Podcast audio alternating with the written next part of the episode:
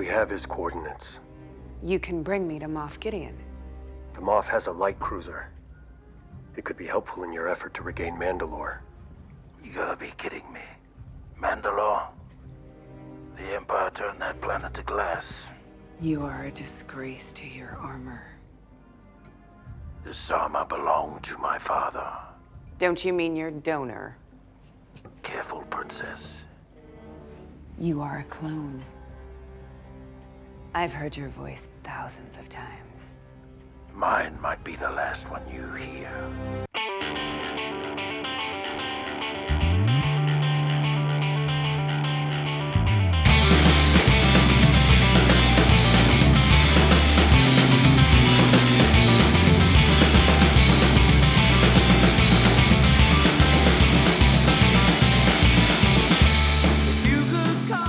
Greetings, Bucketheads. Mevar Tigar. Welcome to the 23rd action-packed episode of MandoVision, Nargai Tom. And thank you so much for checking out this small, independent Star Wars podcast.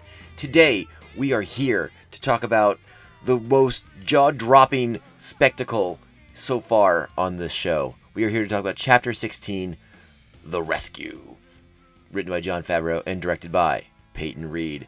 This is the season finale to Season 2 of The Mandalorian. And I said at just a moment ago, jaw-dropping. My jaw fell out of my mouth onto the floor, and I couldn't pick it up for a very long time. I mean, what an incredible action-packed episode. Tons of great information, tons of really fun Star Wars stuff in there, and then that ending. And if you're listening to this podcast, you better know what ending I'm talking about. I've told you all before, I get up very, very early in the morning to watch The Mandalorian before I go to work, because I am very sensitive to the possibilities of running into spoilers and things of that nature, and getting wisps of information before I could watch the show would send me into an epic tizzy fit of just biblical proportions, and so I get up early to watch it before I go to work. I'm up at usually the alarm goes off at 3:00 in the morning, and I am out in the living room watching my Disney Plus by 3:01. And especially today, when I had a feeling it was gonna be a longer episode, so I needed some time, of that extra time, and today was one of those days where I'm so glad that I get up early to watch the show. Sometimes it's hard. That alarm goes off at 3 in the morning and you're like, really? It's here already? But you get excited. You get comforted by knowing that you're about to watch The Mandalorian. And today, I was a bit mystified, perplexed, baffled by the sheer amount of spoilers that I saw on the internet. By 9 a.m. West Coast time, it was just crazy to me, how people were just putting it all out there for people to see. And I'm not just talking about Twitter or Instagram, stuff on social media with people saying things. I'm talking about like news sites, like Google News had a screen cap of that moment that we're going to talk about. I don't know why I'm dancing around it. I mean, like I said, if you listen to this podcast, odds are you've watched the show. Odds should be really, really good that you watch the show. And if you haven't watched the show, you got to start watching the show before you come to this podcast, because we're going to spoil it. That's just kind of built in. That's kind of implied. I hope you all know that by now. But I was aghast at all the things I was seeing. I had friends sending me screen caps of different news pages and different things where they were just putting it all out on Front Street, and my mind was just completely blown by that. It really, upset is a strong word, and so is angered. But it really annoyed the holy stuff out of me. I almost slipped and broke my promise not to curse on this podcast.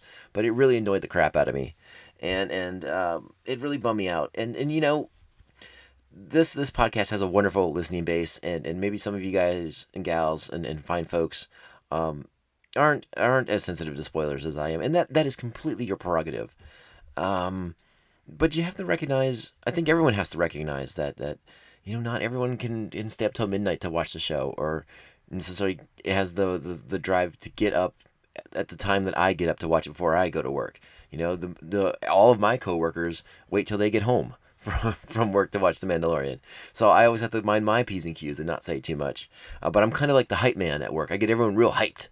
And today, I think I chose my words very, very, very appropriately.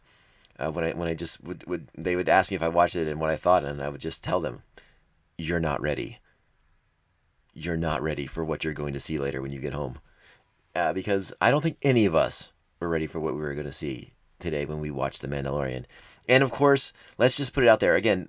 If you haven't watched the podcast, or I'm sorry, if you haven't watched the episode yet and you're still here, this is the final warning for spoilers, because I'm going to say it. I'm going to say it right now. 5, 4, 3, 2, 1. Luke Skywalker. Luke Skywalker on The Mandalorian. I didn't think they had the guts to do it. We talked about this a couple episodes ago.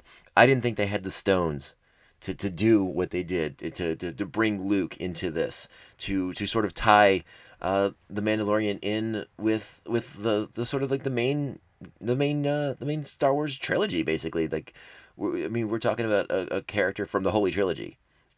Luke Skywalker is now on the show, and listen, let's just say it right now. Like, the CGI wasn't great. That CGI de-aging thing that they used a lot in Rogue One for Grand Moff Tarkin and for Princess Leia, it's still a little rough.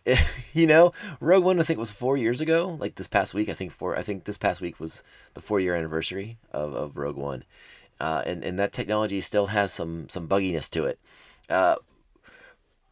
But that aside, I think it's completely reasonable to just lean into the feels, the nostalgia that evokes, the just the imagery of Luke Skywalker, our beloved Luke, coming in, swooping in his X-Wing to save the day. Now, again, I know we're jumping ahead to the end, and we are going to go through the episode, but we just need to talk about it, because hey, I'm talking about the spoilers, and this is the image that I'm talking about. You know, when he pulls the hood back, and that image was all over the internet today. And I just couldn't believe what I was seeing. Not even 24 hours, but barely even 8 after it had dropped, and that image was all over the internet, and it was just I was floored. I was floored. Because I would have to assume that many people had this episode spoiled for them by going to a news site, and I guess you can make the claim that, well, you shouldn't go online. It's really hard these days not to go online at all in some capacity. It's one thing to like try to avoid Twitter or Instagram for fear of spoilers, but if you're just clicking on the Google News to see what's going on in the world and you get that spoiled for you, that is a real bummer. Oh man. And I just noticed we haven't even done the whole rundown for the opening of the show. So I'm going to have to pause in this recap just to kind of do what I'm supposed to do. All right, so once again, thank you all so much for checking out and listening to this small independent Star Wars podcast. Remember, the best way to reach out to us is via social media. We are at Mando_Vision on Twitter and Instagram, and we do not post spoilers. We do not post anything that could be construed as a spoiler for at least 72 hours. Knowing my schedule is closer to like 82 hours, but you know what I mean. We wait till at least Monday to post anything that could even, that could be misconstrued. So that's what we do. We are a part of the 3BZ network of podcasts. If you want to take a chance, head on over to the 3BZine.com. You can find links to all of our podcasts, which include Beer Night in San Diego, this fine podcast, MandoVision, and the TomCast podcast, where I hang out and talk about all the other fun stuff going on in pop culture, like a lot of Marvel stuff going on that podcast. So that's a lot of fun, and I say lots of dirty swear words on that one. I can be rather inappropriate on that one. We keep the Star Wars show family friendly because Star Wars is for everyone. But on TomCast podcast, I get a little naughty sometimes. I mean, just warning. If you go over to 3bzine.com, you'll also find a link to our store envy page, where you can find t-shirts, sweatshirts, all other kinds of goodies for all the shows of the 3bzine podcast network. And remember, we are on Google Play, Spotify, Stitcher, iHeartRadio, and Apple Podcasts. And if you're doing Apple Podcasts, sweet 5-star reviews are so critically helpful in getting the word out about what we're doing here on the TomCast Podcast, and all the fun we're having breaking down these episodes and going into all the lore and all the mythology, connecting the dots with some of the old canon. It's just, man, doing this podcast has just been so much freaking fun. I have such a good time doing this one and just kind of, letting my Mando nerd flag fly. It's been so much fun talking about this with all of you for season 2. And again, I've mentioned in the past, but we have a lot of listeners, and that just blows my mind to know that people are coming back and listening to the show every week, and I'm hoping you all are having as much fun listening to it as I am making it for you. So let's do it. Let's strap on our buckets. Let's go. All right. Hey, we talked about it. It's an action-packed episode from the get-go. We open up and we get something we haven't had too much of this season: a space battle. How great is that? We get Slave One tracking down a Imperial shuttle. You gotta love that tri-wing Imperial shuttle. It's you recognize it from Return of the Jedi. Obviously, the shuttle's hyderium that they use to access the Force Moon of Endor to penetrate the shields of the Force Moon of Endor, piloted by Han Solo and Chewbacca. So we all love that ship design. We've all seen that ship design. And we find out really quickly that there is a person of importance. There is a person of importance on the shuttle, and that would be our good friend Dr. Pershing, the clone scientist who's been helping Moff Gideon study little baby Grogu. And so, yeah, this is a great way to open the episode. A lot of great action. Again, space battle, something we haven't had too much of this season on The Mandalorian. So I love seeing it. I've really enjoyed seeing Slave One zipping around and doing some damage. I love that ship design so much. It's such a fun ship. It's so distinct and recognizable and fun. And to see it in hot pursuit of an Imperial shuttle is just a delight. And the great shot of we'll talk about it in a second, but I love how they disable the shuttle with the ion cannons. We talked about ion cannons a few weeks ago on the podcast, and it's nice to see them put into play here so that they could capture the shuttle without destroying it, without risking any damage, potentially killing Dr. Pershing. They obviously need Dr. Pershing. So the shuttle's disabled, and Slave One's gonna board. They're gonna board up, and you get that great shot from the cockpit of Slave One just coming up and over the shuttle, and I loved that so much. And you can even see Fett in the cockpit. Pretty awesome stuff. And it's not long before Din Djarin, our favorite Mando, is on board, and he begins. He's hoping to take Pershing, but the pilots grab him and take him hostage real quick. At least one of them does. One of them really aggressively, and shoots the other pilot. One pilot wants to make a deal with Din Djarin, and the other pilot's having none of it, so he gets shot in the back. That's when Cara Dune shows up, and just a really awful, nasty exchange between the Imperial and Cara Dune as he's calling her out, mocking her pain as a survivor of Alderaan, how he was on the Death Star, how he enjoys blowing up terrorists, things like that. It was pretty intense scene. And then Cara Dune shoots him right in the face. Classic Cara Dune. All right, so they have Dr. Pershing, some dead Imperial pilots, but more importantly, they have Pershing now, and he's going to give him a lot of information down the road. First, we have to link up with Bo-Katan and Koska Reeves, excuse me. We don't know. I've been looking for more information. One of the things I've talked about with The Mandalorian, one of the things that I don't want to say I'm not a fan of it necessarily, but I don't like that we don't ever know what planets they're going to and where they're going and things like that. Like, the names are never mentioned, never referenced, and that kind of bums me out. And we don't find out until like later on when concept art or something like that is revealed.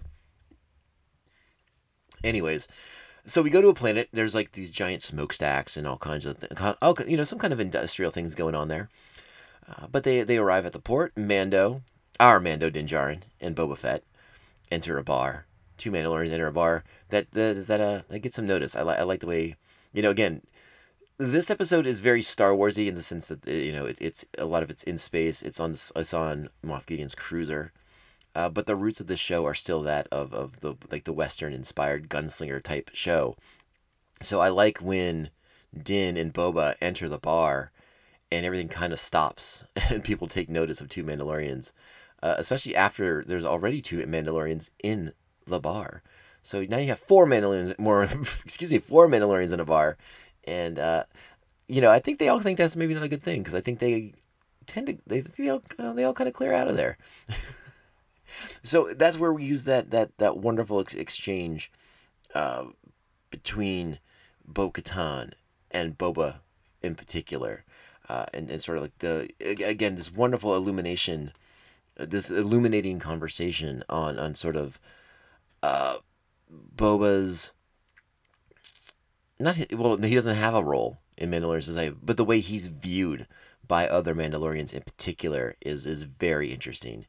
And you sort of see a bit of the ugly side of Bo-Katan in this scene where she's openly mocking Boba for being a clone, and he's just basically like a specimen, a lab experiment in a lot of senses, and how he's no different than the other thousands of clones that she has seen or engaged with over the years.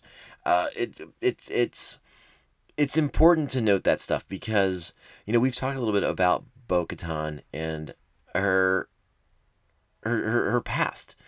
Bo-Katan has a single-minded determination to be the ruler of Mandalore again and to bring the Mandalorians together. And that's kind of always been her objective, is what's best for the people, but the ways in which she's gone about doing it over the years, from Star Wars: The Clone Wars to Star Wars Rebels, like her actions don't always put her on the side of right, and so she can be a bit nasty, if it comes to somebody who is taking shots, basically. I mean, Boba's he's not coming out and aggressively mocking her or criticizing her necessarily, but she's not going to take him insulting her plans to bring Mandalore back. I mean, they have the exchange of how the Empire turned Mandalore into glass, and how it's not even worth going back and trying to save. But obviously Bo-Katan feels very, very differently about that. And Bo's... her line of thought, her methodology, all these things, we have to pay attention to these because as great a character as she is, again, she has her agenda and it may conflict with Din Djarin's agenda. I mean, you remember, she initially rejects helping him. It's not until he puts out that, like, I can get you to Moff Gideon. I have the coordinates. I can get you within a stone's throw of that Darksaber you're looking for so badly. Bo is not, like, I suppose noble is the right word. We don't want to confuse Bo as Bo-Katan as this sort of like noble Mandalorian who's just out for the good of everything. He's like, no. Bo has Bo's agenda. Is it for the betterment of her people? It sounds like it is, but we'll see how that works out. And we'll talk a little bit more about Bo-Katan later in the episode because a lot happens, especially at the end, towards the climax of the episode. So Bo's motives and her agenda definitely come into play later on. She is a great ally to the Mandalorian. I don't want to knock that at all. And again, I love seeing that character brought to life, and I love seeing Katie Sackhoff be the one to bring her to life. So it's always a treat for me to see that character on screen because I think she's a complex character. I think she's very very interesting in a lot of regards because of how her sort of ideology is so different that being on the side of right isn't the most important thing to her. It's being true to what she believes, and there's something fascinating about that with the character. And so do not take my open criticism of her here as me not liking that character. I think that character is fascinating. I love the different shades to that character, and I hope we get a chance to see more of that explored in The Mandalorian or in one of the other shows that we've talked about coming forward from Lucasfilm and Disney.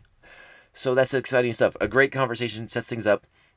It brings Bo, it brings Koska onto the ship. By the way, a great little tussle between Boba and Koska occurs, where I love the use of the jetpack as a way to sort of get leverage on Boba Fett, a person with some a little bit like height-wise are about the same, but I mean Boba's got like a build to him. He's got some weight on her, and Koska's able to leverage that with the rocket pack. Whips Boba into like a little bit of a hurricanrana. It looked like little Rey Mysterio action going on. Though that might be one of Sasha's moves from WWE. I don't know for sure.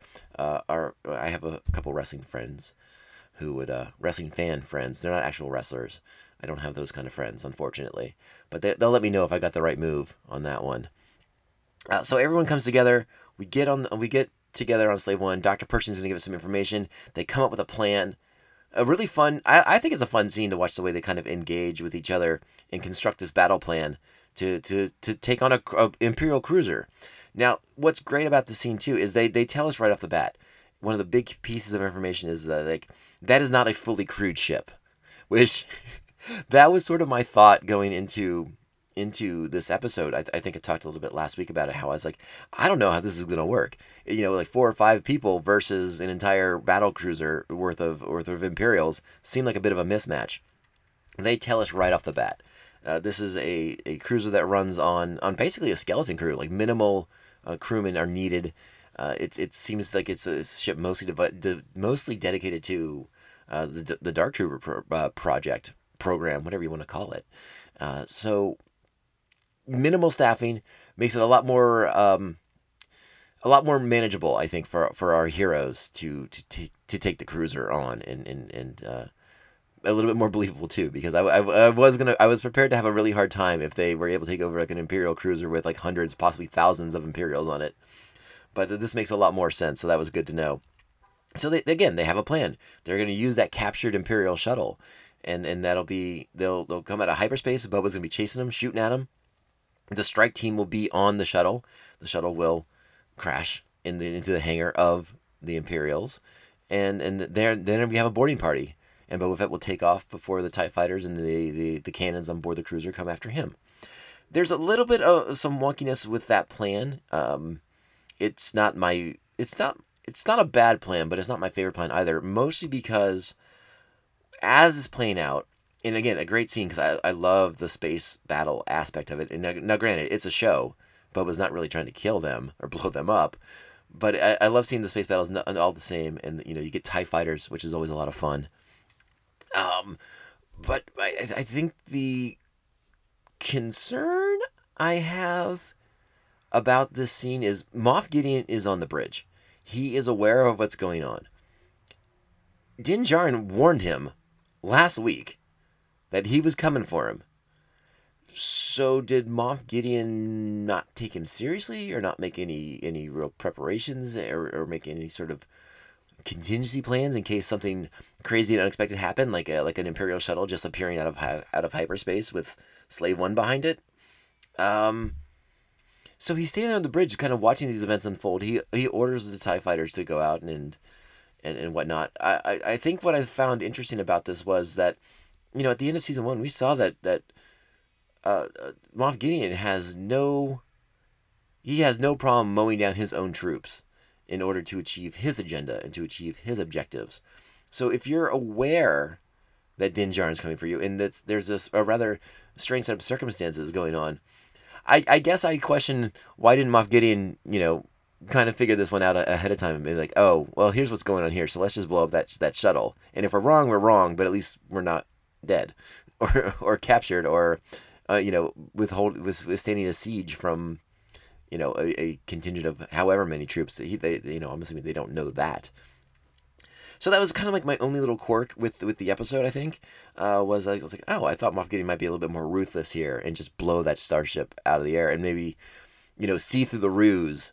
And they still have to like crash the ship into the cruiser to get on board, but it'd be a little bit more of a challenge.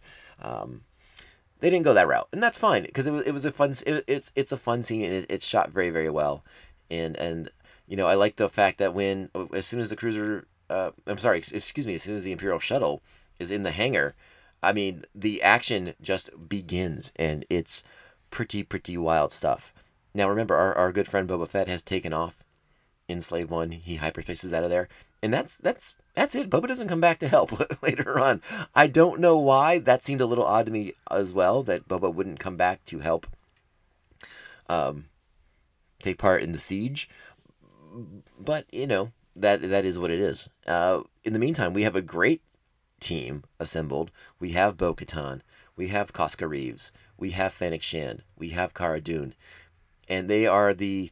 What Bo-Katan is... call the kind of the diversionary force. They're going to go in there and they're going to attract a crowd. They're going to get stormtroopers to follow them. They're going to get troopers to follow them. They're going to cause the commotion. And once everyone's after them, Din Djarin will exit the shuttlecraft and he's going to make his way to the brig where little Grogu is being held. And on his way, he will stop by the hangar. Hangar? The lab? Whatever you want to call it, where the Dark Troopers are being kept. Where they are powered down, because apparently they draw a ton of power. So they have to be powered up before they can be deployed. So they are in sort of cold storage, basically, until they are called upon. And so Jin's going to get over there on his way to the brig. He's going to use Pershing's code cylinder, lock the door, so that they don't have to deal with the Dark Troopers at all, because those Dark Troopers sound pretty fierce. And we're also given the information that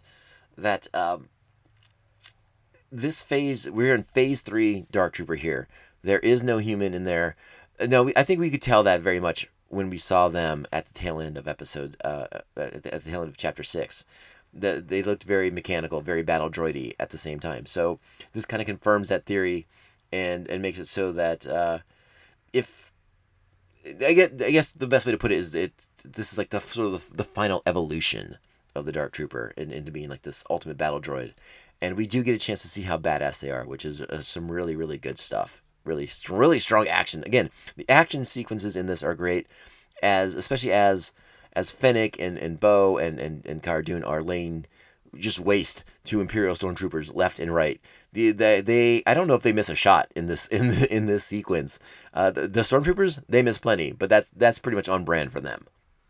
It's also at this point that Moff Gideon issues the command for the Dark Troopers to begin powering up. So our heroes know from Dr. Pershing that there is a window of opportunity before the Dark Troopers come after them. That's why Din has to get to that cold storage area where they are, so he can lock them in before they become a problem. The strike team can handle Imperial troopers and officers and things like that, but once those Dark Troopers enter the fray, it's going to be a very, very different story. Another great action sequence between our strike team is when they're on that little bridge, going from one section of the ship to the other, and Bo-Katan and Koska rocket off, and it's just Cara and Fennec on there blowing away stormtroopers, and then another squad of troopers arrives, and Bo and Koska swoop out of the air to blow the rest of the troopers away. Really great stuff. The action sequences alone are so top-notch in this episode. So fun. And, again, this strike team just kicks so much butt. It's really, really great. So good. Fun action. I mean, it's just you're captivated the entire time. You're watching them blow away stormtroopers, which is one of our favorite things in Star Wars. And then you get Din sneaking around and trying to rescue little Grogu. You also get to see, y'all remember the Death Star droid? That the droid kind of has like C-3PO's body, but he has like that weird kind of oblong head. The RA-7 droid, also known as the Death Star droid. Yeah, he makes a little appearance too. We caught a flash of one of these droids about back in season 1. I'm trying to think what episode it was, or what chapter. I want to say it was in 7, because I don't think it was in the finale. 7 makes the most sense to me, but I could be mistaken. If anyone wants to correct me, please do so. You know where to find me. I'm on those social medias. At this point with our strike team, this is when Cara Dune starts having problems with her blaster. She starts wailing on stormtroopers with just beating them with using it like a club and just beating the holy crap out of them. Yeah. Again, I love these action sequences so much. Yeah. I don't know what else to say. The siege of the bridge is just completely top-notch. When they finally reach the bridge of the ship, and again, they just basically kick down the doors, metaphorically speaking, of course, and, just blow the bridge crew straight to heck. Again, you're just watching this, and you're like, you just love this action so much. It's so... top-notch, so well done. The performances of the actors, of our strike team actors in particular, is so convincing. I think they're all very, very good in these scenes. And Peyton Reed shoots the whole shoots this so well. I think this is Peyton's direction, I would say, is kind of subtle. It's like a subtle good. It doesn't leap out at you in the way like some of the the Robert Rodriguez episode did earlier in the season, or even the stuff that Rick Famuyiwa was doing last week. Peyton works a little bit differently, and it's like I said, it's sort of like this understated awesome that he does, and I think he was a pretty smart choice for this episode, but not because of the way he handles the action. I think he handles it expertly, but I think where he really shines is at the end of the episode. Anyway, we'll talk about that as we get there. But I think it's important that we get to one of the more emotional parts of this episode. One of the more let's just call it heartbreaking. Actually, I'm getting a little ahead of myself because I forgot. Din, he does get to the cold storage for those Dark Troopers, but he gets there a little late. The door's opening already before he can shove that code cylinder in there. And as he does so, one Dark Trooper is able to get out, and you have a great battle between Din Djarin and that Dark Trooper, and we can really we really get a taste of how powerful and how strong the Dark Troopers are, and how they are just going to be a truly fearsome, unstoppable force for Moff Gideon if they were ever to be unleashed against the New Republic, or even just against our heroes on this ship. So locking them in there is vital if they're going to pull this off and rescue Grogu. But one gets out, and it turns into an epic battle. And Din's basically saved because he has the unbreakable Beskar armor on. The scene where the droid has him up against the wall, the Dark Trooper has him up against the wall and is just punching his head mercilessly. And you're seeing, again, I think this is kind of like a subtly shot. But every time you see the droid, I keep saying droid, I just want to call them Dark Troopers. That's probably a better terminology here. It's more accurate. Every time you see that Dark Trooper punching Din right in the face, the first thing you notice is yes, he's punching him in the face and it's not damaging the Beskar, but Din's head is being driven further back into the hull of the ship. It's pretty wild. It's pretty intense. Din eventually uses the flamethrower to get away from him. He has to use his whistling birds. Every trick that Din Djarin has, he has to employ here, and eventually he's able to get the better of the Dark Trooper with the help of the Beskar spear that he liberated in the Ahsoka episode back in 13. So that comes in pretty handy there. And then he uses that spear to beat the holy crap out of some stormtroopers that are guarding little baby Grogu's prison cell in the brig there. All right, sorry, I had to pause the show for a moment while things were happening in real life. So yes, Din Djarin uses the spear, smashes the holy heck out of some stormtroopers, crushes one's neck with it in a vicious chokehold with a Beskar spear. Does not sound like a fun way to go out.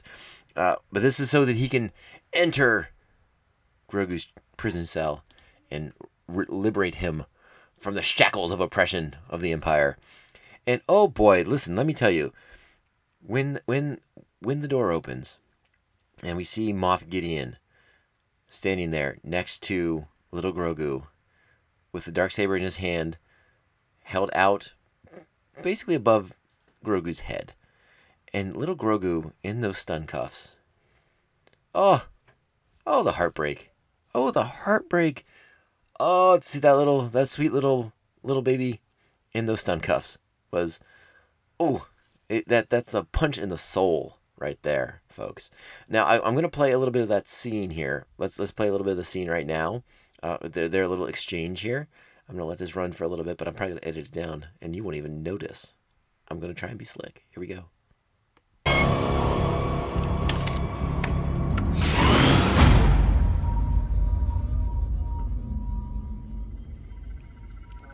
Oh, there's those sun cuffs. It's like, let me out. Save me. Drop the blaster. Slowly. Giancarlo's so good in this role. I love him as Moff Gideon. Now kick it over to me.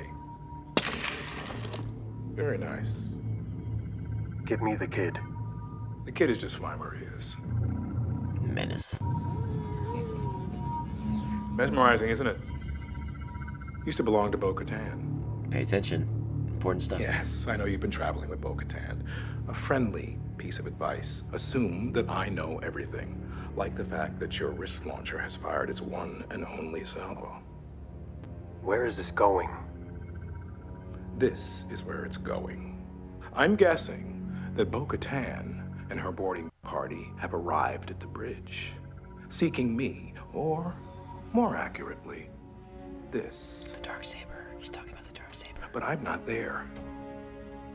And I imagine that they've killed everyone on the bridge, being the murderous savages that they are. And now, they're beginning to panic. You see, she wants this. Do you know why? Because it brings power. Whoever wields this sword has the right to lay claim to the Mandalorian throne. These are important nuggets. You keep it. I just want the kid.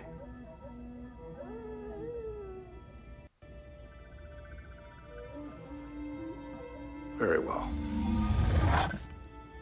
I've already got what I want from him. His blood. All I wanted was to study his blood. This child is extremely gifted and has been blessed with rare properties that have the potential to bring order back to the galaxy. Okay, I want to pause it. That's where we'll stop this playback of the scene. We don't need to go through the whole thing.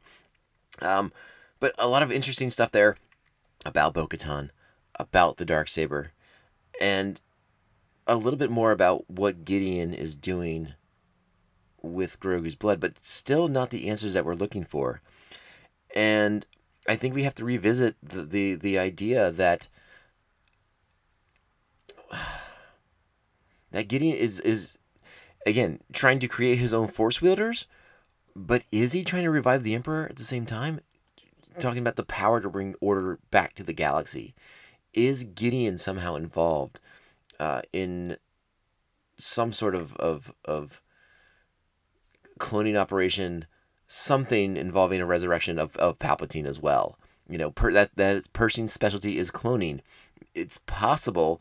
While I am loath to admit the possibility that they are trying to connect this with the sequel trilogy in any way, because I have strong feelings about the sequel trilogy, and most of them are not positive feelings, particularly for the last one, and the resurrection of Palpatine to begin with. But you have to wonder, you have to be curious. You know, he's talking about the blood and how he's powerful and. Again, that line, bring order back to the galaxy. So is there some sort of plan in place of Gideon's? Or is he just trying to bring force users that he can wield? That's still the theory that I'm going with. He wants his own force users that would help implement his vision of the Empire moving forward. But we don't know for sure. So, you know, Gideon makes it sound like everything's all good. You know what? Take the kid. It's fine. I got what I need. You're not worried about the Darksaber. Yeah, you guys can just get out of here. We're going to go our separate ways, and that's going to be that. And our business is concluded here. Except Moff Gideon is a dirty, lying, imperial scumbag. So when Din Djarin's back is turned, Moff Gideon fires up that Darksaber, and it's go time. And again, another just wonderful action sequence, and it's what's been teased for quite a while now, basically since the end of season 1 when we saw that Moff Gideon had the Darksaber. This delivers on so many levels. Well, you know, at first when Din is on the defensive and he's having to block the Darksaber with his Beskar armor, and you know, it's just like, you know, arms up. Any point of contact, he's trying to get Beskar between him and the blade. And once he's finally able to get the Beskar spear out to kind of go on the attack and the defense, the fight really elevates into something really fun and unique, because it's not often we see weapons that can go toe-to-toe with a lightsaber. And remember, that's essentially what a Darksaber is. It is essentially a lightsaber. But, like, you know, lightsabers and Darksabers, no matter what, You can't cut the Beskar with it. It's one of the few metals in the Star Wars galaxy that is resistant to lightsaber action. So a fun battle ensues. And again, like I said, when that Beskar spear comes into play, and I love when they sort of lock onto each other. You know, Gideon just bringing that blade down on Din, and he blocks it with the spear. And I love the way you would see the Beskar spear heating up. You know, you'd see like that point of contact with the Darksaber, and then just heat radiating out into the spear. And you know, not in a hugely, you know, way that's gonna burn Din Djarin's hands or anything like that and affect the combat, but it's just like one of those like fun little details of like the energy involved in the Darksaber on a metal like Beskar. Just made it really, really fun, and it's a great battle. And you know, remember, this is a show not known for having to do a lot with lightsabers so far, but they do a heck of a job with this great battle. And eventually, our hero is able to, you know, prevail. He is the better warrior. I think we all know that. So he is able to get the best of Moff Gideon. He is able to disarm him. He knocks the Darksaber away from him, and puts the spear to the tip of his to the point of his neck. Jesus, I really botched that sentence. He puts the tip of the spear to his neck, but spares his life. He knows that Bo-Katan wants Moff Gideon for herself, but he's walking into a trap, and Gideon knows that, and he says as much when he tells Din Djarin. I forget the exact line, but something along the lines of "This should be fun." Actually, you know what? We have the technology. Let's go back and play it, and we'll get the answer right now. You're sparing my life. Well, this should be interesting. Yeah, there it is. This should be interesting, because Moff Gideon knows exactly what's going to happen, and like, let's let this play out, because Bo-Katan's standing on the bridge. You know, they seized the bridge. They couldn't find Gideon. They were very upset about it. I forget if I've already talked about that. I had a little interruption in the middle of the show. I might be a little off track, so I apologize. But yeah, after they seized the bridge and Gideon wasn't there, they were not stoked. So what's about to happen? This won't translate well on the podcast, but I know you remember the scene. You watched the show, but the scene here as Din brings Moff Gideon in, Darksaber in his hand, and the look on Bo-Katan's face is priceless. Complete indignation. Let's let it play. What happened? He brought him in alive, that's what happened. And now the New Republic's gonna have to double the payment. That's not what she's talking about. Why don't you kill him now and take it? I'm just gonna let this whole thing play out. It's so good. It's yours now. What is? The Darksaber. It belongs to you.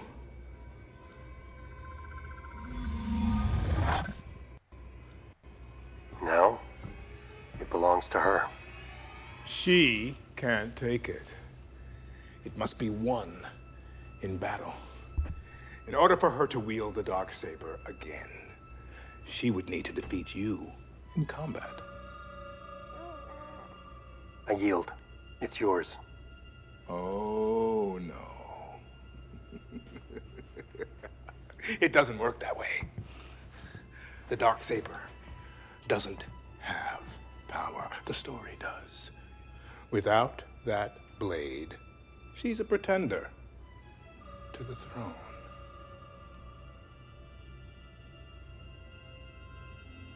He's right. Come on, just take it. All right, so that's where we'll stop. As the Dark Troopers are making their way back to the ship, I neglected to mention that part where Din shoots the Dark Troopers out into space. I think we all knew that was going to come back to get them, because they are battle droids basically. We know they can fly. We know they're jet powered. It was only a matter of time for the Dark Troopers made their presence known once again in this episode, and they do so in a glorious fashion. But before we get into that, let's talk about that scene, because there are questions and there are contradictions potentially. You know, this podcast has been a big proponent of encouraging people to go back and watch Star Wars The Clone Wars and watch Star Wars Rebels, especially if you've not seen them before. And we are going to go back and do that on this podcast while we wait for the new season to come, you know, later next year. But let's get into, let's kind of get into brass tacks right now. The implied contradiction is that is that Bo-Katan cannot just be handed the Darksaber from Din Djarin. It cannot be yielded. This potentially contradicts what we saw in Star Wars Rebels when Sabine Wren presents the Darksaber to Bo-Katan in that series, and she happily takes it so that she can attempt to bring Mandalore together in that series at that point. I think this is one of those scenes where I think the devil's in the details. You know, there's it's Moff Gideon's choice of verbiage might be a clue to what's going on here and why it's not quite the contradiction that we might think it is. And that is because she lost the Darksaber. So to get it back, it must be won in battle. Perhaps there is some kind of, I don't know, perhaps it's allowed to be bequeathed to someone or turned over to someone when it's not found, or when it's not in a battle situation. Remember, Sabine finds the Darksaber. It wasn't necessarily, I might be misspeaking on that, but I do believe that the devil is in the details on this one, and that since Bo-Katan lost the Darksaber and she didn't die in the process, to get it back, she may have to win it in battle to kind of earn her honor back. And in that regard, she was obviously bested for it once by Moff Gideon or somebody else. We don't know that story just yet, but that's gonna be an interesting story to learn and to find out about how Bo-Katan lost the Darksaber in the first place after getting it from Sabine Wren in Star Wars Rebels. I'll have to I have to touch base again with how Sabine came across it too. I want to say I thought she found it, but maybe there might be more to that story, so I don't want to go down that road necessarily. Hey, anyone listening, if you recall offhand, you know where to find me, Matt at Mando_Vision on Twitter and Instagram. Key stuff. But it's going to be fun to go back and watch those shows again for this podcast, and I hope everyone sticks around for that journey, because it's going to be a good time. All right, but back to this show. Again, I just want to talk about that because I don't think it's the contradiction that a lot of sci-fi sites are making it out to be just yet. There may be some play here that we aren't quite aware of just yet, but this show's has done a really good job of connecting dots for us, and we have to give them the benefit of the doubt at this point because they have done so much right, and they've earned our trust, they've earned our faith, and that has been richly rewarded in these two seasons of The Mandalorian thus far. All right, so let's get back into our narrative for this episode. The Dark Troopers are coming back. They're storming the shuttle. There's an entire platoon of them. Moff Gideon taunts our heroes. Those Dark Troopers are going to retake the ship. They're going to storm the bridge and kill everyone on it except Gideon and the child. And there's nothing they can do to stop it. Gideon points out how much trouble Din had with just one, and now there's an entire platoon of them out there coming to get them. And again, we're talking about there's only 5 heroes, and even with Boba Fett's help, it's probably an unwinnable battle against these mighty, mighty Dark Troopers, especially in the sheer numbers that they are swarming the cruiser in. So we get a really tense scene here, really tense action-oriented stuff with the Dark Troopers and our heroes held up on the bridge as it's basically under attack as the Dark Troopers, use their bionic robot strength to pound the crap out of the doors. You get to hear Fennec Shand declare, asked for the blast doors to be lowered, which is super fun and exciting. But these are Mandalorians we're talking about. These are brave warriors. Even Fennec, not a Mandalorian, but still a brave soldier, no less, and Cara Dune, a soldier of the New Republic of the Rebel Alliance, and she is not going to go down without a fight. So our heroes are bracing for like their Alamo, their last stand, And it's again, really tense, really dramatic, and you're wondering, like, what's going to happen? How are they going to get out of this? What's it going to take? What kind of miracle is going to happen here to save our heroes? Or is this going to go down a dark road? And I'll be perfectly honest, I thought this episode would have darker moments to it, with heroes dying and possibly Gideon having the upper hand and possibly even winning the day, capturing Din Djarin, recapturing the child. I thought it could go a lot of different directions. I really thought we get a couple curveballs thrown our way. I thought Jon Favreau might get, again, another little misdirect from Favreau, and the Empire has the upper hand as season 2 ends. That's not to be. That is not to be. And again, I lost track when I got interrupted earlier. If I talked about how cool it was to see the Dark Troopers power up, but watching them re-enter the cruiser is also equally cool. And it's, I don't know, it's a little, it might be sacrilege to say this, but it's a little evocative of Cylons, the way these Dark Troopers with their red glowing eyes, and just kind of they say nothing. They just loom large and cast up a large shadow at the same time. And Moff Gideon laying on the floor of the bridge with this smug look of satisfaction on his face as he knows exactly what's about to happen. And I kind of want to play the scene out just a little bit longer, because, well, there's some good stuff coming. I'm trying to find the exact point I want it to be at. Sorry, here we go. I think it's right here. Our hero's getting ready for the last stand.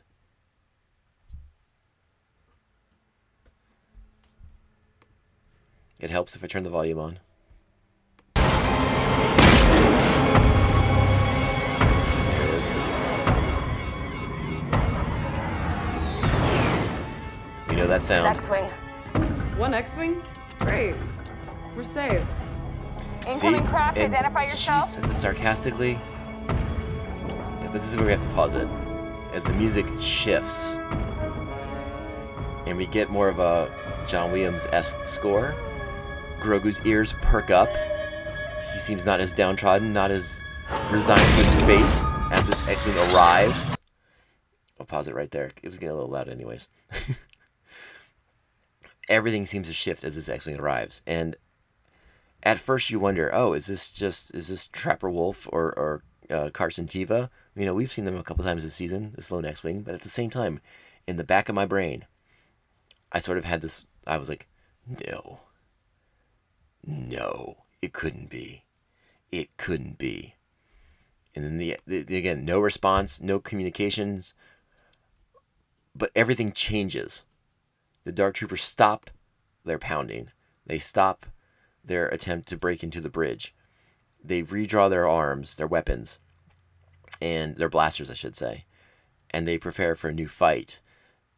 And Moff Gideon's attitude, Moff Gideon's tone, his expression, his confidence goes away very quickly as the Dark Troopers have reassessed the threats that are coming their way. And what happens next? Again, I think this is a well directed, but in such a subtle way because of what we get to see now, which is this incredible action sequence, but we're watching it from our hero's perspective, from Din and Bo-Katan's and Cara Dune's, as they are held up in the bridge, and they can only watch on the security cam footage that's available to them as a lone figure begins to make his way through the starship. And I'm not going to lie, this is when I started getting like really choked up in the show because, again, that music's playing, and it's hitting you in a subconscious way. You're like, wait a second, no, it can't be. And you're entertaining the notion. I think we all entertain the notion, well, okay, maybe it's the Jedi. Like we talked about at the beginning, I wasn't convinced that this was the direction they were going to go until I started seeing it happen in front of my face, the way our heroes do, which I think is part of the fun of this episode, the joy of this episode.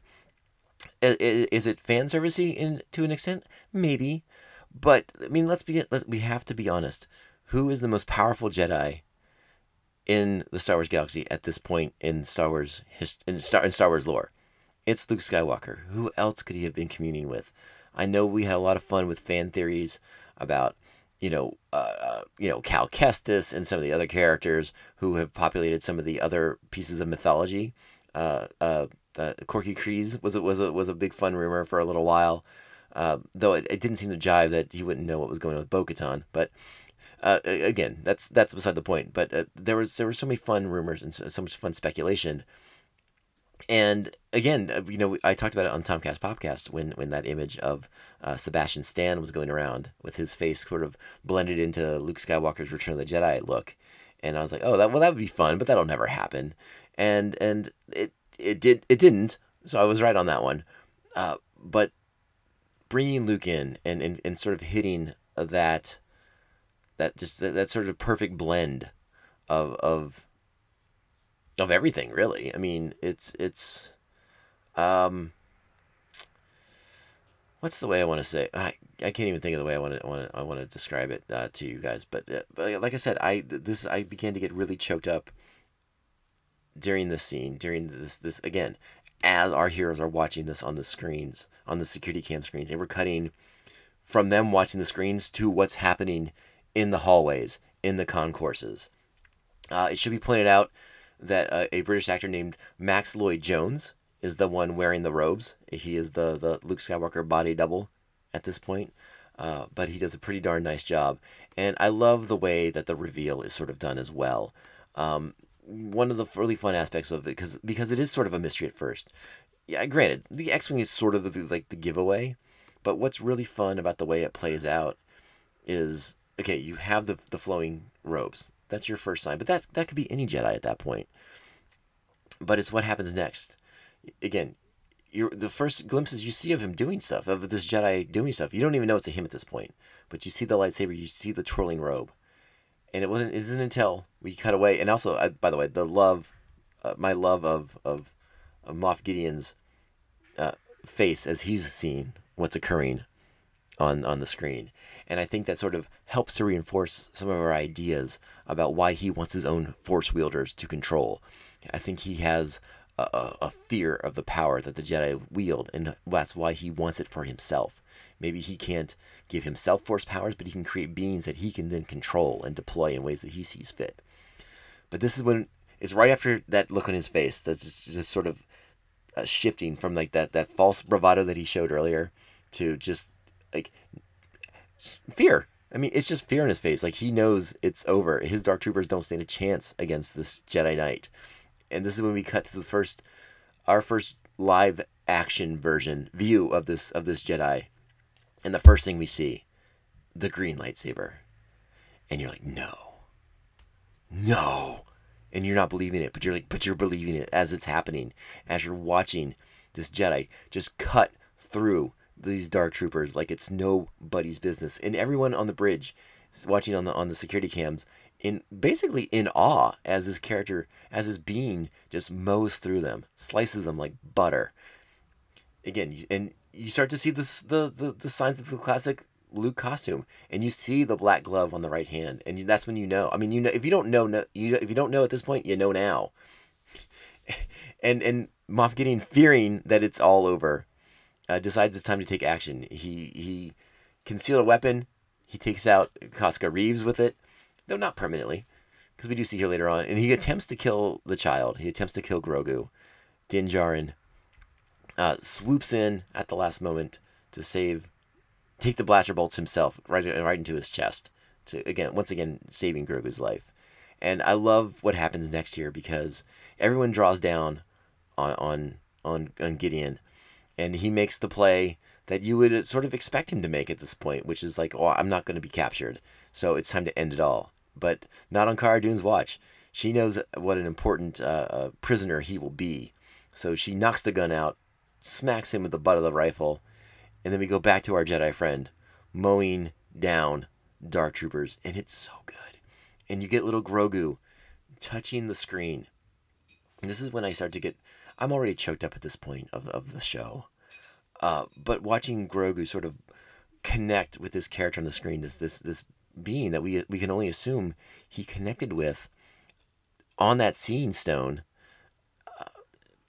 it's really touching. It's really sweet. And again, Grogu's hand on that screen is just something else. And it sort of symbolizes all the like the sort of like this injection of hope into the story. Like these characters were dead meat. And then you have the great scene with the Dark Troopers waiting for the elevator to arrive that will have our Jedi friend on it. And they're just waiting. And again, the tension, they do a great job with this tension because our heroes still don't know what's going to happen. And it's Jedi nighttime at this point. And our Jedi just cuts them down, deflecting blaster bolts, mowing through the troopers, using the Force, all of it. Everything we've wanted to see from the New Hope, from our main Jedi. And it's, like I said, at this point, if you don't know who we're talking about here, you know it, and they're going to show it too, but you know, it's Luke, I can't even, I don't know why I'm dancing around it. It's, we know it's Luke, but this last bit here where he crushes the Dark Trooper with the Force is just something else. And I'll be perfectly honest. I wasn't sure that they were going to do what they did. I wasn't sure we were actually going to get to see Luke, but again, they had the stones to do it. Now, this is also when it gets really important, too, because we have to pay attention. Grogu has a connection to Luke. He is trying to sort of communicate that to Din Djarin, that he is a friend, he is an ally, he is someone who can be trusted, and that's an important aspect of things. And so Din, he believes him, so he lets them in. He opens the blast doors, despite Fennec's kind of objection to it. Luke enters through the smoke, almost in a Vader-esque kind of way. The green lightsaber still ignited, and this is when we get This is when it happens. This is when we get our reveal. The hood lifted, and it's just, I don't know. I sort of just gasped. I mean, when it was confirmed, like when you see his face, the digitally de-aged face of Mark Hamill, aka Luke Skywalker. You have the theme music playing in the background. Are you a Jedi? Like his father before him. Now, listen, I know it would have been cheesy, but if at this point he had said, I'm Luke Skywalker, I'm here to rescue you, I think I might have died. I think there's a good possibility my mind and my heart would have exploded at the exact same time, and I wouldn't be with us to record this podcast. And this is... I'm gonna try and play the scene as I'm talking here because it's a fairly quiet scene. There's only a little bit of dialogue, but these final moments of this episode are so emotionally impactful. I won't lie, I was crying like a little baby at moments coming up in this. It was everything that I wanted it to be and so much more. Again, Luke's face is a little video gamey. Looks a little bit like Battlefront 2, Luke. He doesn't want to go with you. He wants your permission. He is strong with the Force, but talent without training is nothing. I will give my life to protect the child, but he will not be safe until he masters his abilities.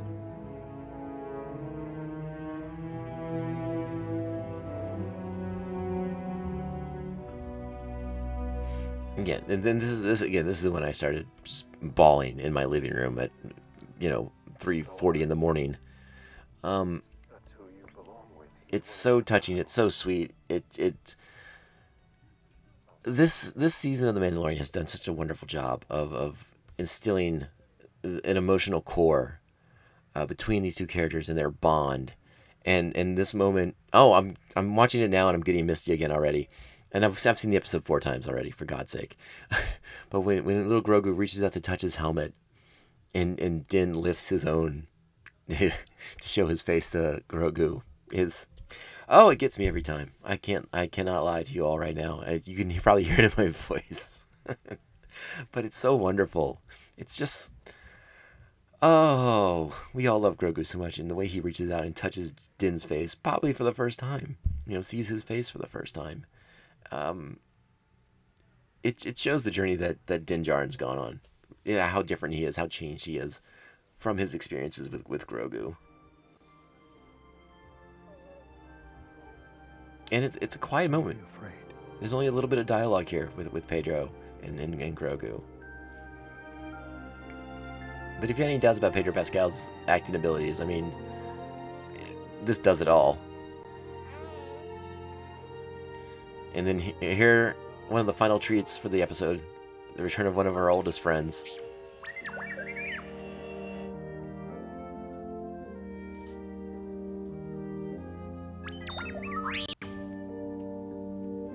And little Grogu instantly connects with R2-D2.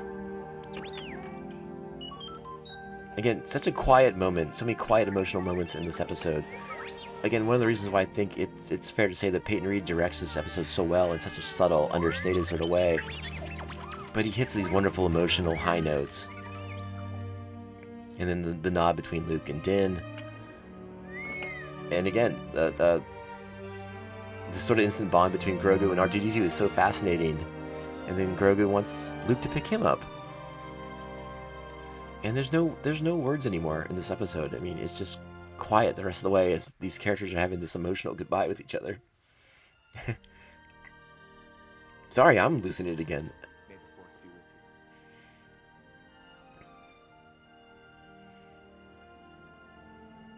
with you. And they watch him go down the corridor, and everyone's just standing there. It's pretty wild as they're watching Din sort of say goodbye to his adopted son. And a child saying goodbye to his adopted father. And going off to learn the ways of the Force with the only Jedi Master left in the galaxy.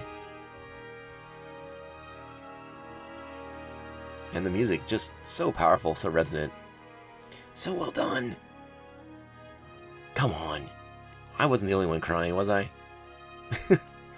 Sobbing like a baby on my couch. 3:30 in the morning. Not alcohol-induced for once.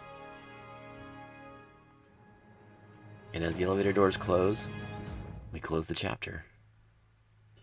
Chapter 8 of The Mandalorian is done. Or is it? Or is it? Before we get there, we have to talk about it a little bit more. That's been the biggest thing from this season of The Mandalorian, to me, has been this, the instilling of this emotional core as we've explored the bond between Grogu, between Din Djarin. So interesting, so fascinating. You know, The Mandalorian's always been a show that's been... I don't mean this as a knock by any means. It's a show that's a little light on plot. You know, it's not an overly complicated story. It's Star Wars. It doesn't need to be overly complicated. We know the stories. We know what Star Wars is at its heart, at its core. And that's what they do so well in the show. Yes, it's got the trappings of the Westerns, of the samurai movies, of the things that inspired Star Wars to begin with. But it's always been about characters, and always about like our bond to these characters. And for once, we get to see a bond between two characters in the Star Wars universe that resonates with us in a new, unique way. You know, sure, we were there for Han and Leia and their journey and their... discovery of falling in love with each other and that was a blast. That was a lot of fun. But you know, I got into it with some, not I didn't get into it like in a verbally combative sort of way, but someone made a remark on Twitter how the father-son relationship between Din Djarin and baby Grogu is the best father-son relationship in Star Wars, and I joked back. I was like, well, the bar's pretty low for that. But it's really true. I mean, let's be perfectly honest. But it's such a fun way to explore Star Wars in a new way, and to have like that emotional connection, because that's, you know, Star Wars is fun. But if it doesn't connect with you in a certain way, it's just kind of surface material. And again, being a show with sort of a minimalist approach to plotting. And again, I don't mean that as a knock. One of the reasons why the show's so great is it's the approachability. It's not bogged down in too much of his own mythology, and anyone can watch it and not have to know 40 years of old stuff. That's a strength of the show. So I don't mean it as a knock by any stretch of what I'm saying. Don't get it twisted. I'm not knocking it. All right, so let's. I've gushed about my gushing long enough. Let's get to the next trick up their sleeve. A post-credit scene that I did not expect in the least, and I had no idea was coming. I was just, I'll be honest, on my first viewing this morning, you know, it's like 3:45-ish or so as the episode's wrapping up, and I'm just letting the credits play because, honestly, my jaw is on the floor. I have tears running down my face.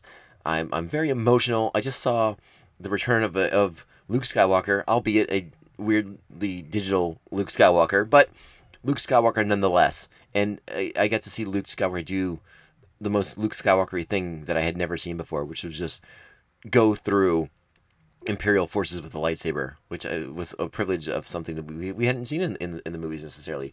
You know, we saw him dispatch Jabba's goons in Return of the Jedi, but he never, went through, you know, did use the Force in quite the way he does in this episode. And it's something to behold for sure. But again, that's not what we're talking about. We're talking about Disney or Star Wars going full Marvel here. Post-credit scene.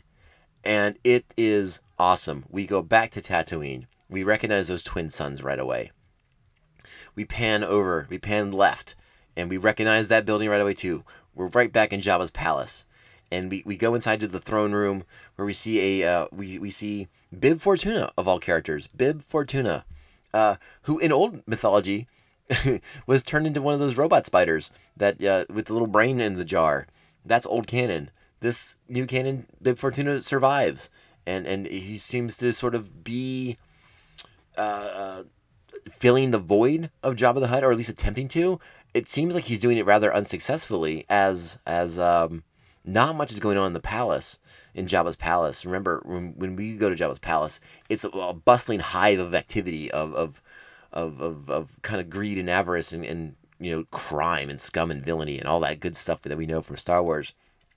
It's very subdued. It's very subtle. It's very low-key what's going on there. Bib Fortuna does not seem to be doing a really good job of running Jabba's criminal empire, of being the next level space gangster that Jabba was. And I think that's something that's been reflected on our visits to Tatooine, back in Season 1 when we were in Mos Eisley. And then again in the first episode this season when we go back to Tatooine. It seems that the presence of crime is significantly lower without Jabba around, and I think that's something I even commented on in those Mos Eisley episodes about how Mos Eisley's not this bustling, thriving spaceport anymore, and it seems a lot of that has to do with the void of Jabba the Hutt and his criminal activities and bringing all these nefarious, scoundrel-like characters to Tatooine to conduct business for him. So I suspect that maybe that was a bit of foreshadowing in a lot of regards. But regardless of that, what happens is Fennec Shand arrives on the scene, blowing people away, killing Bib Fortuna's guards, leaves him alone for Boba Fett to walk into the scene, draw his gun on Bib Fortuna, and blow him away. And then knock his body out of the throne that's up on the pedestal, on the dais, where Jabba used to sit. And then Boba takes that throne for himself, with Fennec Shand as his right hand. And we get the announcement of the Book of Boba Fett, coming December 2021. That's next year, folks. That's right around the corner. What does that mean? We don't know. There's you know, we know the speculation that's been out there, that there was going to be a Boba Fett show. That seems to be confirmed. There was no announcement at the Lucasfilm meeting. At the Disney shareholder meeting. Remember, we did that big episode last week where we talked about that, where we talked about all the shows that were announced, and there wasn't a Boba Fett show on there. Now, were they saving that for the big reveal at the end of this episode?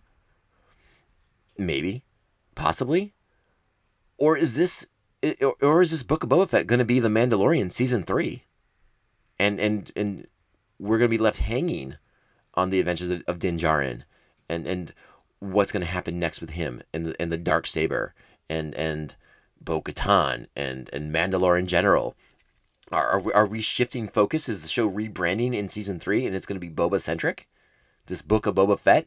Or is this a new show that will run concurrently with The Mandalorian? Remember, it's been said that The Mandalorian season 3 would debut October 2021. This is why we have questions. This is why we have to ask these questions. We don't know. And Disney/Lucasfilm is not saying anything. Now, it's very likely that they will wait the weekend. They will want everyone to have watched this episode by then. Like we talked about earlier with the spoilers and stuff. Not everyone watches this episode at midnight or at 3 a.m. like I do. Most of my friends watch this Friday evenings. Some people have to wait till Saturday evening to watch it because of their work schedules. Disney and Lucasfilm, I think, are very cognizant of that, and I think they're very respectful of that. So, they initially asked that people wait 72 hours before posting spoilers online. So I suspect Disney will do much the same, and they will wait until at least Monday, if at all, to clarify what the hell just happened at the end of this episode. Again, is this Boba Fett show going to run concurrently to season 3 of The Mandalorian? Or is this going to be season 3 of The Mandalorian? Do we shift to the Book of Boba Fett? And we take a break from the adventures of Din Djarin. I don't know. I was texting with a friend this morning while I was at work. He I forget if he stays up late or if he gets up early to watch the episodes. But he speculated that, has Din's story come full circle now? And it's a fair question to ask. And it's a great question, and I don't have an answer for it, honestly. Like, it does feel like there's a certain level of completeness to Din Djarin's journey in the sense of his development from where we met him in season 1 to where we leave him at the end of season 2. And we didn't even talk about the significance of what he does in his final moments with Grogu, the removing of his helmet voluntarily. No life is on the line. They're in no danger. And he does it in front of a group of people. He does it in front of Luke Skywalker. He does it in front of Bo-Katan. In front of Koska Reeves. In front of Cara Dune. In front of Fennec Shand.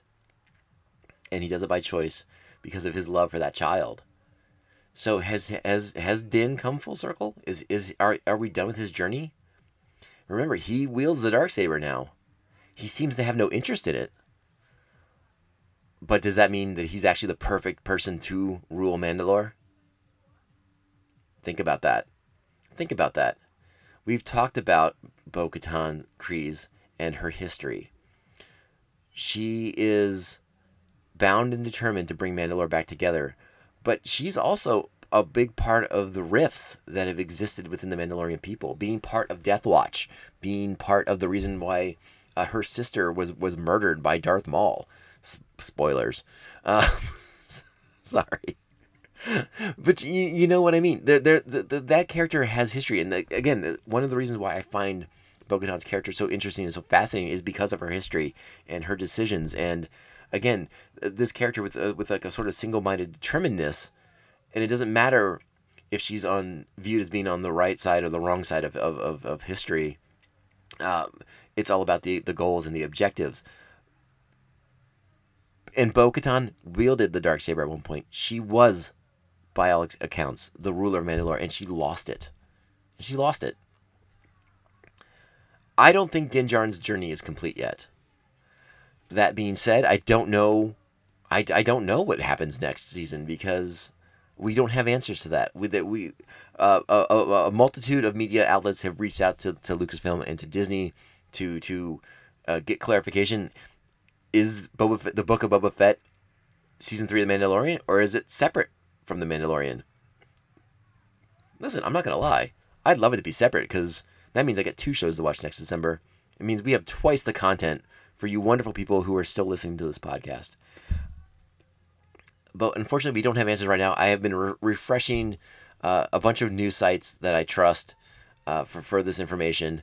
and nothing has been updated yet. You know, they've all reached out to Lucasfilm. I've reached out to Lucasfilm. Okay, I didn't reach out to Lucasfilm. I have no pull whatsoever with Lucasfilm, so I didn't bother to reach out to them because I don't know how, but I was pretty sure they weren't going to respond to me. If they weren't going to respond to some of these other websites that I do follow, they definitely were going to respond to me. So, you know, hey, we know we're small potatoes here at MandoVision, but our potatoes are getting bigger and bigger by the day, and that's all that matters in the long run. Mostly because of wonderful people like you who are listening to this show. So thank you so much.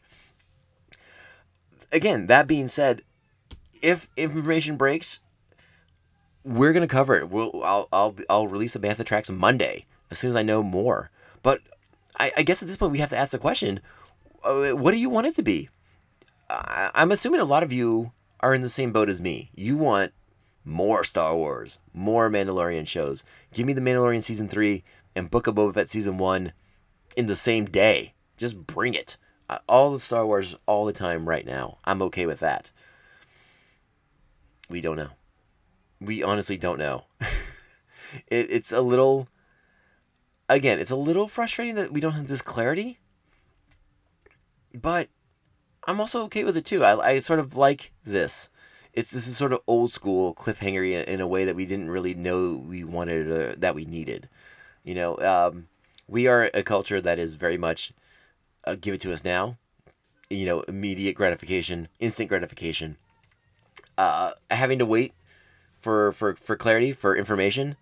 Maybe that'll do us a little bit of good. I don't know for sure, but yeah, we don't have it right now. We don't know if the Book of Boba Fett is a new show or if it's going to be Season 3 of The Mandalorian and Din will take a back seat for a year or two or however long it goes. You know, I don't know if it's known what kind of contract Pedro Pascal has with the Star Wars folks. So I can't speculate too much on that. I just don't have enough of the information. I don't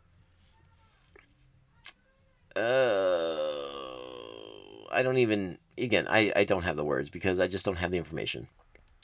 Yeah. I don't know. Again, waiting is not going to be a bad thing. I think we're going to be okay. And you know I'll be here to provide information as soon as we get it made available. I'll whip out a Bantha Tracks and share it with all of you. But again, do me a solid. Hit me up on social media. We're at Mando_Vision. And let me know what you want. Do you want a Boba show same time as a Din show? Are you okay if Din takes a break for a bit and we get this Boba show? Now what's this Boba show going to be? Let's talk about that a little bit. All right, Boba Fett has established, he has mentioned it several times, he's not a Mandalorian. He is Boba Fett, the bounty hunter. And clearly, now that he's back in possession of his armor, he has a lot of things to make up for, a lot of business to take care of. And he seems to see the void that Jabba's death has left on Tatooine. He seems to know and recognize that Bib Fortuna is not taking advantage of the opportunity before him. He's letting everything wallow away, whittle away all that Jabba built. And Boba Fett sees an opportunity to step up and become the new crime lord, a new part of the Hutt syndicates, as you will. And that's, again, the syndicate of the Hutts is a little bit of old. They talk about it in Clone Wars to a degree, but it could be something more fully explored in this Book of Boba Fett show. We might get a better glimpse of the underworld of the Star Wars universe, of the Star Wars galaxy, with this Book of Boba Fett show, which could be a lot of fun. It's something I think we were sort of hinted at that might come to fruition in The Mandalorian, but it didn't pan out that way. I think once the whole Baby Yoda concept was agreed upon, that it kind of eliminated the ability to kind of explore some of the darker corners of the Star Wars galaxy. This Boba Fett show seems to be our window into that dark, seedy underbelly that we've glimpsed here and there. You know, I reference episode 2 of Attack of the Clones when Obi-Wan goes to that club in the lower levels of Coruscant and is offered death sticks, things like that. You know, things that Han Solo alludes to in Solo and in the original trilogy when he talks about his past. There's a lot.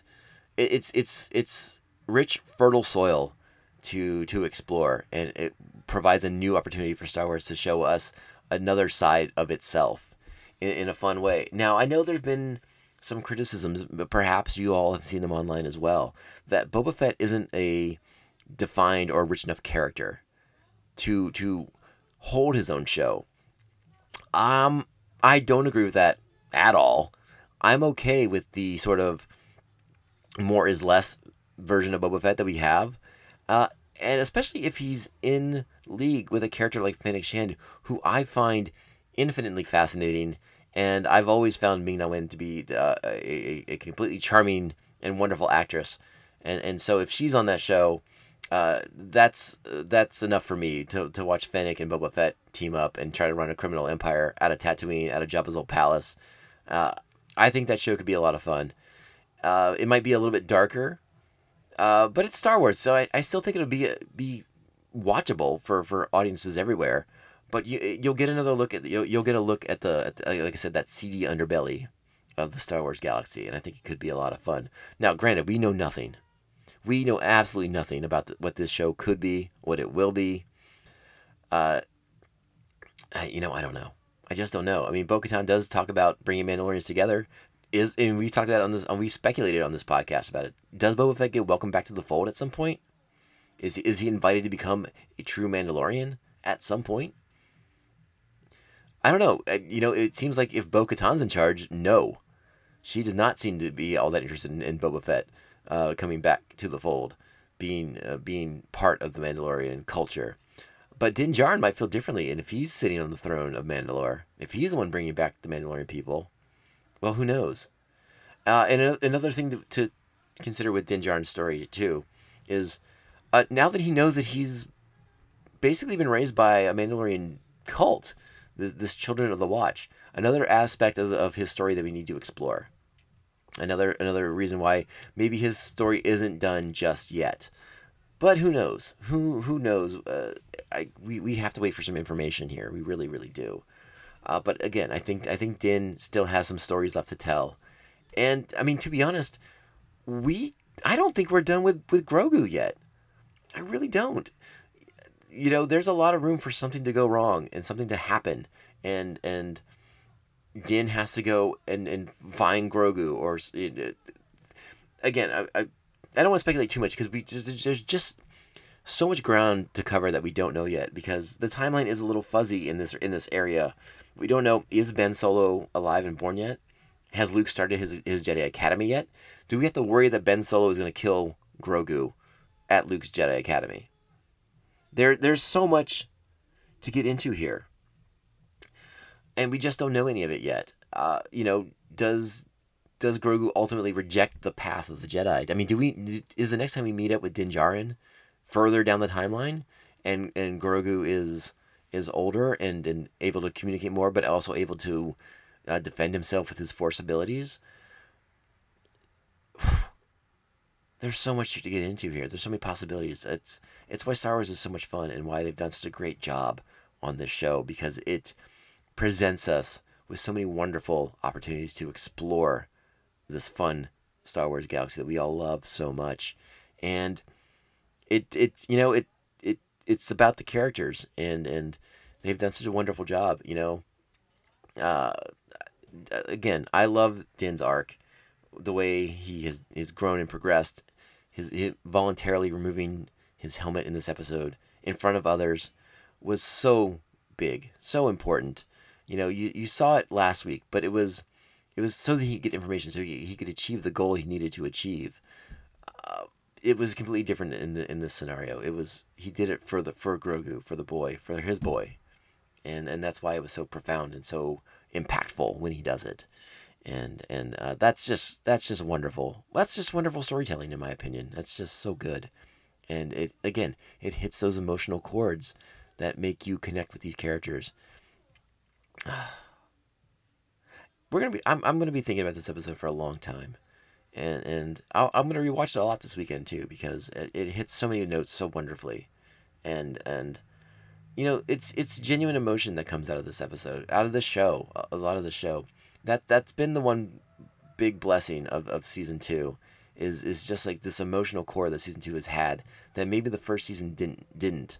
And that's because Din was a different character. He was distant and cold, and he was all about his creed and you know, this is the way, and the armorer, and supporting his people as best he could, but not realizing that Grogu would expose him to new truths about himself, about what he thinks the Mandalorian people are, about who the Mandalorian people can be.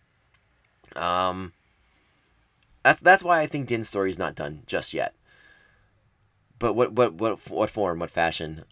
We just don't have the information yet. And like I said, I keep hitting refresh, hoping that something new is going to pop up before I release this episode, because usually what happens on this episode on this podcast or on the TomCast podcast is we create the episode, we get it all put together, and then news drops after I've posted it online. So I was really trying to give it a chance to make it, but yeah, that's not the case today. It is not the case today. We don't have the information, and we probably won't until next week. So listen, with that being said, we should close up. I've been going on for so long because this is just a wonderful episode. I hope you all feel the same. You know where to find me on social media, at MandoVision, at Mando_Vision on Twitter and Instagram. I want to thank everyone so much for listening to the show. I've been really, really delighted that so many people have taken the time to check it out. Again, I hope you all are liking it. I'm open to feedback. Again, find me on social media, but we can talk. Like, tell me what you like, what you don't like about the show. I'll work with you. We'll figure it out. But in the meantime, this very likely could be the final MandoVision for the year, depending on what news breaks. And actually, before I wrap it up, I should mention also Disney Plus has announced that on Christmas Day there will be another Visions Mandalorian behind-the-scenes special that you can watch for the making of Season 2. And I think we're all going to watch it. And we'll probably talk about that. So maybe I'll get a Bantha Tracks in right before the new year, or shortly after the new year. It depends on the news.